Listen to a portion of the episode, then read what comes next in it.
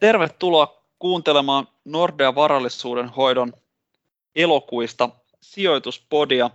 Tässä kerrataan vähän kesän, kesän tunnelmia ja katsotaan sitten, että miten, miten tästä eteenpäin. Ja tänään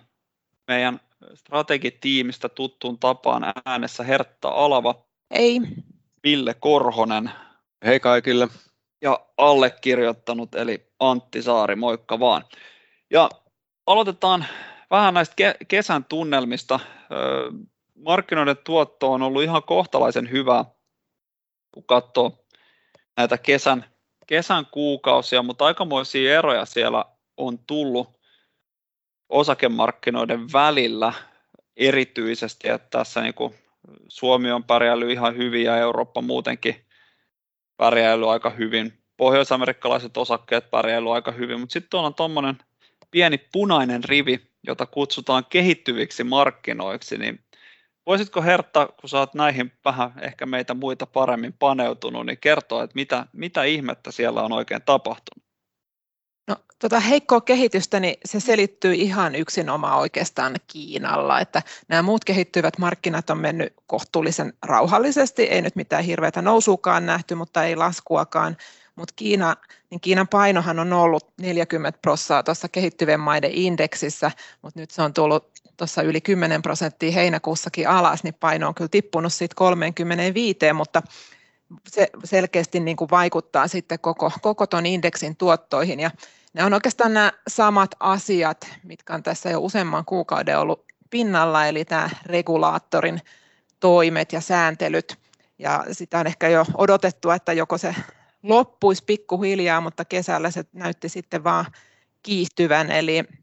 jos aikaisemmin regulaattori pyrki säätelemään lähinnä näitä isoja teknoyhtiöitä, niin sitten kesällä alettiin sitten tarkastella myös näiden koulutusyhtiöiden tilannetta ja tuli jopa määräyksiä, että ne ei saisi tehdä tavallaan voittoa sillä, että ne opettaa lapsia koulun jälkeen, antaa tämmöistä ylimääräistä, ylimääräistä opetusta ja sitten yleensä tämmöinen kiinalaisten yhtiöiden listautumiselle jenkkeihin, niin siihen tulee niin kuin voimakkaita rajoitteita tai jopa kieltoja. Eli sanotaan, että hyvin, hyvin niin kuin isoja, isoja uutisia, jotka sitten paino tunnelmia. Että regulaattori, joka tässä nyt on ollut aktiivinen, niin se on semmoinen toimisto, joka on ollut kolmisen vuotta pystyssä. Ja vuosi sitten syksyllä niin sinne tuli uusi johtaja ja nyt selkeästi nämä, niin kun nämä toimenpiteet kyllä liittyy tähän uuden johtajan aktivoitumiseen. Et siinä mielessä Kiinassahan on aikaisemminkin ollut näitä erilaisia regulaattorikausi, tai regulaattorin toimenpiteiden kiristymiskausia 2018 ja 2016 ja nämä on aina jonkun aikaa painanut markkinaa ja sitten ne on niin kuin mennyt, mutta ehkä nyt tuntuu, että nyt ollaan taas pikkasen, pikkasen aktiivisempi kuin aikaisemmin ja voi olla, että tilanne alkaa pikkuhiljaa rauhoittua, että osakkeet on jo korjannut tosi paljon, mutta semmoinen epävarmuus tässä varmastikin säilyy jonkin aikaa, että ei kannata ainakaan liian aktiivisena varmaan siellä Kiinan markkinalla olla. Joo, nehän on ollut meillä alipainossa tässä nyt ehkä joku voisi jopa sanoa, että oli siinä hieman onneakin mukana, kun tuossa kesäkuun lopussa ne laskettiin. Me, meidän, tai tällaisen niin kuin sijoittamisen näkökulmasta, niin se ei näkymä on vähän sellainen, että Kiina, Kiinassa varmaan jonkun verran nyt kuitenkin finanssipolitiikka ja rahapolitiikka on jo ne ö, kovimmat elvytysvaiheensa nähnyt ja ennemmin ollaan pikkusen kireempään suuntaan menossa ja se, se kyllä jonkun verran sitten jarruttaa näiden kehittyvien maiden yhtiöiden voitonteko- tai tuloksentekomahdollisuuksia, että vaikka tästä nyt voi hyvin seurata sellainenkin, että lyhytaikaisesti niin nämä jonkun verran pomppaa takaisin nämä kiinalaisyhtiöt, niin kuitenkin uskotaan, että vähän pidemmällä tähtäimellä niin edelleenkin sitten Euroopalla paremmat mahdollisuudet menestyä ja ehkä siinä vielä semmoinen bonus, mikä ei nyt ole pelkkä, pelkkä pikkubonus, että Euroopassa kuitenkin tämä elpyminen on nyt ehkä voimakkaimmassa vaiheessa niin kuin näistä kaikista talousalueista ja sen pitäisi kyllä eurooppalaisia yhtiöitä hyödyttää. Kiinahan on jo tämän koronakuopan selättänyt käytännössä ensimmäisenä ja siellä ollaan muutenkin menossa vähän tasaisempaan suuntaan ja se toki vaikuttaa sitten myöskin maan rajojen ulkopuolella erityisesti kehittyvien maiden yhtiöiden tuloksiin. Joo, sitten sellaisen vielä voi sanoa, että sitten jos miettii näitä muita Aasian maita, niin kyllähän tämä deltavirus vähän sen painaa niiden elpymisnäkymiä kanssa, että et, et esimerkiksi jotkut nämä Vietnamit, Malesiat, Indonesiat, joissa niin kuin oltiin toistaiseksi pärjätty kohtuullisen hyvin, niin nyt on tartunnat lähtenyt kasvuun. Ja sitten näissä on aika monissa maissa on käytetty tätä, näitä kiinalaisia rokotteita, niin nyt vähän näyttää siltä, että ne suojaa aika heikosti tätä deltavirusta vastaan, eli vaikka olisi 30 prosenttia kansasta rokotettu, niin sillä ei kauheasti saada mitään hyötyä, että joidenkin tutkimusten mukaan vasta-aineet kestää vain 40 päivää, niin tämä on ehkä semmoinen lisäepävarmuus sitten näille muille Aasian maille, jotka kuitenkin odotettiin niin kuin kasvavan aika vauhdikkaastikin tänä vuonna, mutta nyt se on ehkä sitten enemmän ensi vuoden, ensi vuoden juttu. Joo, hyvä, hyvä lisäys tähän, tähän keskusteluun. Et ehkä me voitaisiin jättää nämä kehittyvät markkinat nyt hetkeksi ainakin taaksepäin ja muuten kun katsoo tuota kesän kehitystä, niin siellä oli toinenkin aika hämmentävä ö, seikka, varsinkin näin tota, ehkä tällaisesta julkisen keskustelun näkökulmasta, ja se on se, että tota, joukkolainat, erityisesti valtionlainat, vaikka miinuskoroilta lähettiin, niin sieltä saatiin niin kuin plusmerkkisiä tuottoja heinäkuussa, itse asiassa jopa aika messeviä, eli valtionlainat tuotti pari prosenttia euroalueella heinäkuun aikana, kun osakkeet globaalisti vain, tämä siis lainausmerkeissä prosentin verran. Niin Ville, voitko vähän avata sitä, että mitä ihmettä siellä tapahtui ja mitä tässä nyt oikein pitäisi ajatella jatkon kannalta? Joo, sehän on aika mielenkiintoinen tilanne, että lainasta, joka, joka on miinuskorolla, niin saadaankin noin hyvä kuukausituotto, eli euroalueen valtion lainat tuotti 2 prosenttia heinäkuussa. No se johtui korkojen laskusta, eli tuossa kun puhuttiin juuri tästä delta-variantista ja sen vaikutuksista tuolla sijoittajien niin kuin luottamuksen osalta, niin pientä epävarmuutta ehkä sitten sijoittajien keskuudessa ja se näkyy sitten näkyy näiden niin kuin turvallisten lainojen ää, ostamisena ja se paino korkoa alaspäin sitä myötä sitten hyvät tuotot tuolta ää, turvallisista lainoista, eli korkojen lasku pönkitti sitten euroalueen valtionlainojen tuottoja, yhdysvaltalaisten valtionlainojen tuottoja ja sitten lisäksi se korkojen lasku, sehän alla olevana korkona näissä vakavarasten investment grade-yritysten lainoissa, niin siellä riskimarginaalit ei isosti liikkunut, mutta sitten tämä selkeähkö 0,2-0,3 prosenttia tämä valtiolainakorko alas, niin auttoi sitten näiden investment grade-lainojen tuottoja mukavasti ja tuotot oli semmoista prosenttia heinäkuun osalta. Eli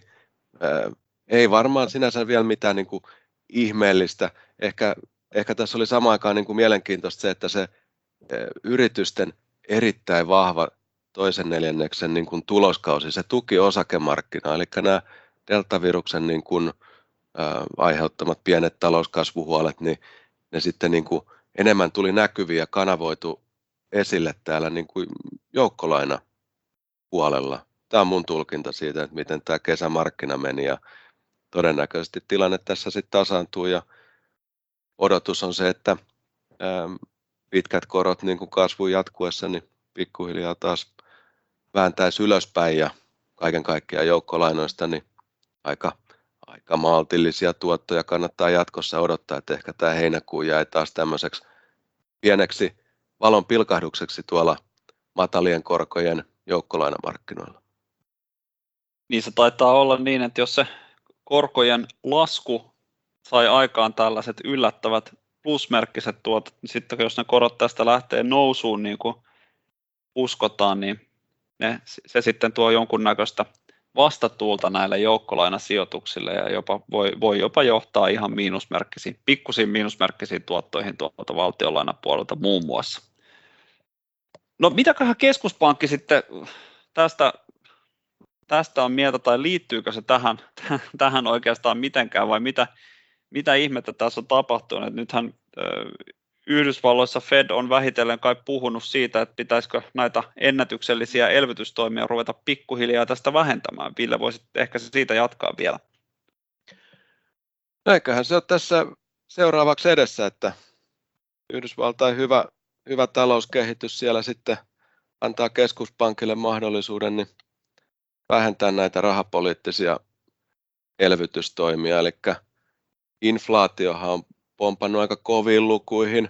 energiahinnat on siellä toipunut vahvasti ja heittänyt nämä inflaatioluvut tuonne jopa yli 5 prosentin tasolle, kun keskuspankin tavoite on 2 prosenttia. Tietysti odotus on se, että ne inflaatioluvut sieltä maltillistuu, kun nämä koronataantuman aikaiset,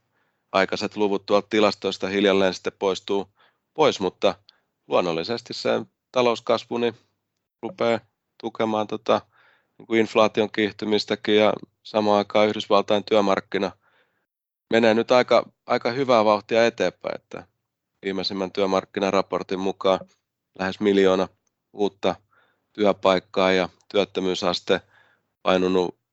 5,4 prosenttiin, niin kyllä ne alkaa varmasti olla sellaisia lukuja, jotka antaa keskuspankille mahdollisuuden niin kuin siirtyä kohti normaalimpaa niin kuin rahapoliittista asentoa, jos aikaisempi tilanne on ollut, että elvytyshanat on ollut ihan täysillä auki. Euroopassa, Euroopassa keskuspankin niin kuin, miten sanoisi, liikkumatila on ehkä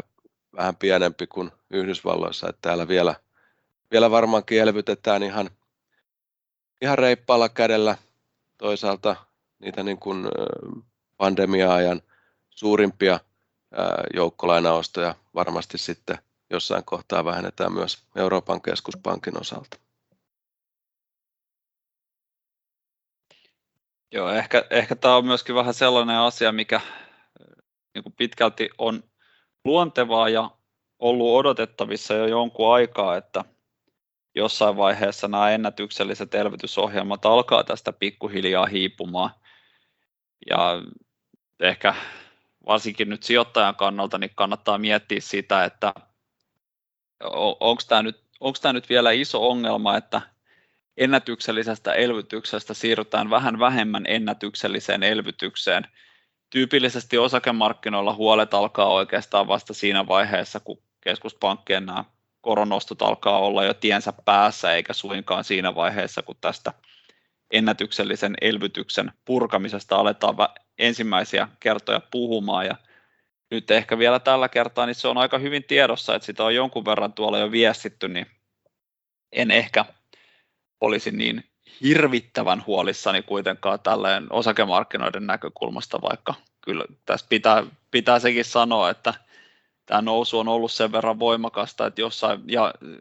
myöskin niin kuin korjausliikkeet sen verran maltillisia, että jossain vaiheessa ihan varmasti tulee vähän isompaakin liikehdintää siellä, mutta se ei välttämättä vielä tarkoita mitään muuta kuin sitä, että sijoittajat pikkusen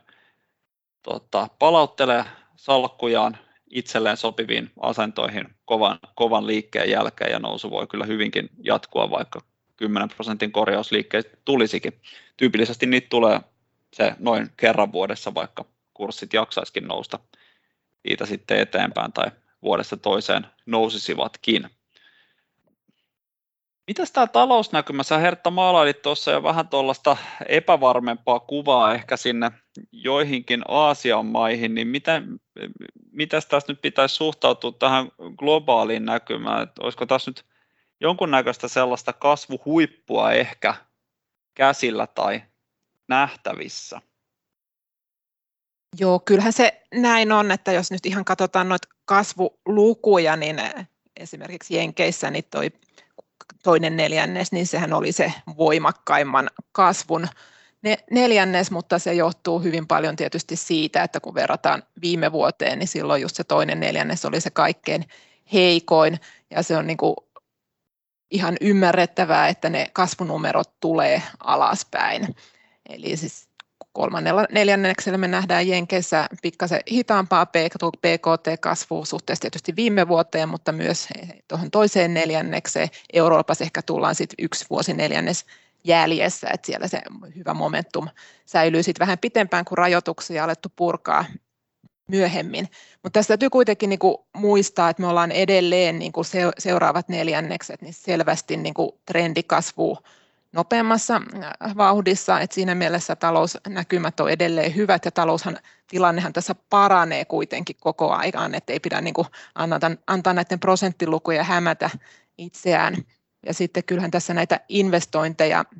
on lähtenyt käyntiin aika kiitettävästikin, että tietysti on nämä julkisen puolen investoinnit on lähdössä sekä Jenkeissä että Euroopassa, mutta sitten myös kyllähän tämä ilmastonmuutos, tähän aiheuttaa hyvin isoja investointitarpeita. Ja sitten nyt kun me ollaan nähty näitä pullonkauloja, mistä on puhuttu tosi paljon, niin kyllähän siellä sitten yrityspuolella myös lisätään niin kuin tuotantoa. Että siinä mielessä nämä investoinnit kyllä varmaan pitää kohtuullisen pitkäänkin voi pitää tämän talouskasvun niin kuin jonkin verran ainakin trendikasvua parempana, että vaikka sieltä mahtavista kasvuluvuista tullaan alaspäin, niin pysytään edelleen hyvällä tasolla. Joo, siltä se vähän tuntuu, että sitä tuo markkina yrittää meille kertoa. Että tietysti tuossa viime viikolla vähän kattelin, että, no, että milloin viimeksi on nähty tällainen kasvuhuippu, ja nyt riippuu vähän siitä, että kenen lukuja sitten katsoo, niin äh, siis huipun ajankohta on sama, se oli vuoden 2009 viimeinen neljännes, jolloin tulos, tuloskasvu sitten oli Yhdysvalloissa joko vähän reilu 100 tai vähän vajaa 200 prosenttia ja tota, nyt, nyt ollaan sitten varmaan tässä tämän vuoden toisella neljänneksellä myöskin kääntymässä tästä noin 100 prosentin ö, tuloskasvutasoilta pikkusen hitaampaa ja vaikka nyt laitetaan sekin muistutus tähän, että mennyt tuotto ei ottaa tulevasta, niin kuitenkin silloin sitten sen 2009 kasvuhuipun jälkeen vuonna 2010 osakemarkkinat tuotti parisenkymmentä prosenttia globaalisti, eli missään tapauksessa ei, ei puhuta sellaisesta asiasta, minkä pitäisi itsessään kääntää markkinat tai sysätä markkinat jonkunnäköiseen laskuun, että enemmänkin sitten vaadittaisi tosiaan jotain muita, muita riskejä tai huolenaiheita, ja niin kuin Hertta tuossa sanoit, niin tässä on myöskin mahdollisuudet siihen, että ollaan menossa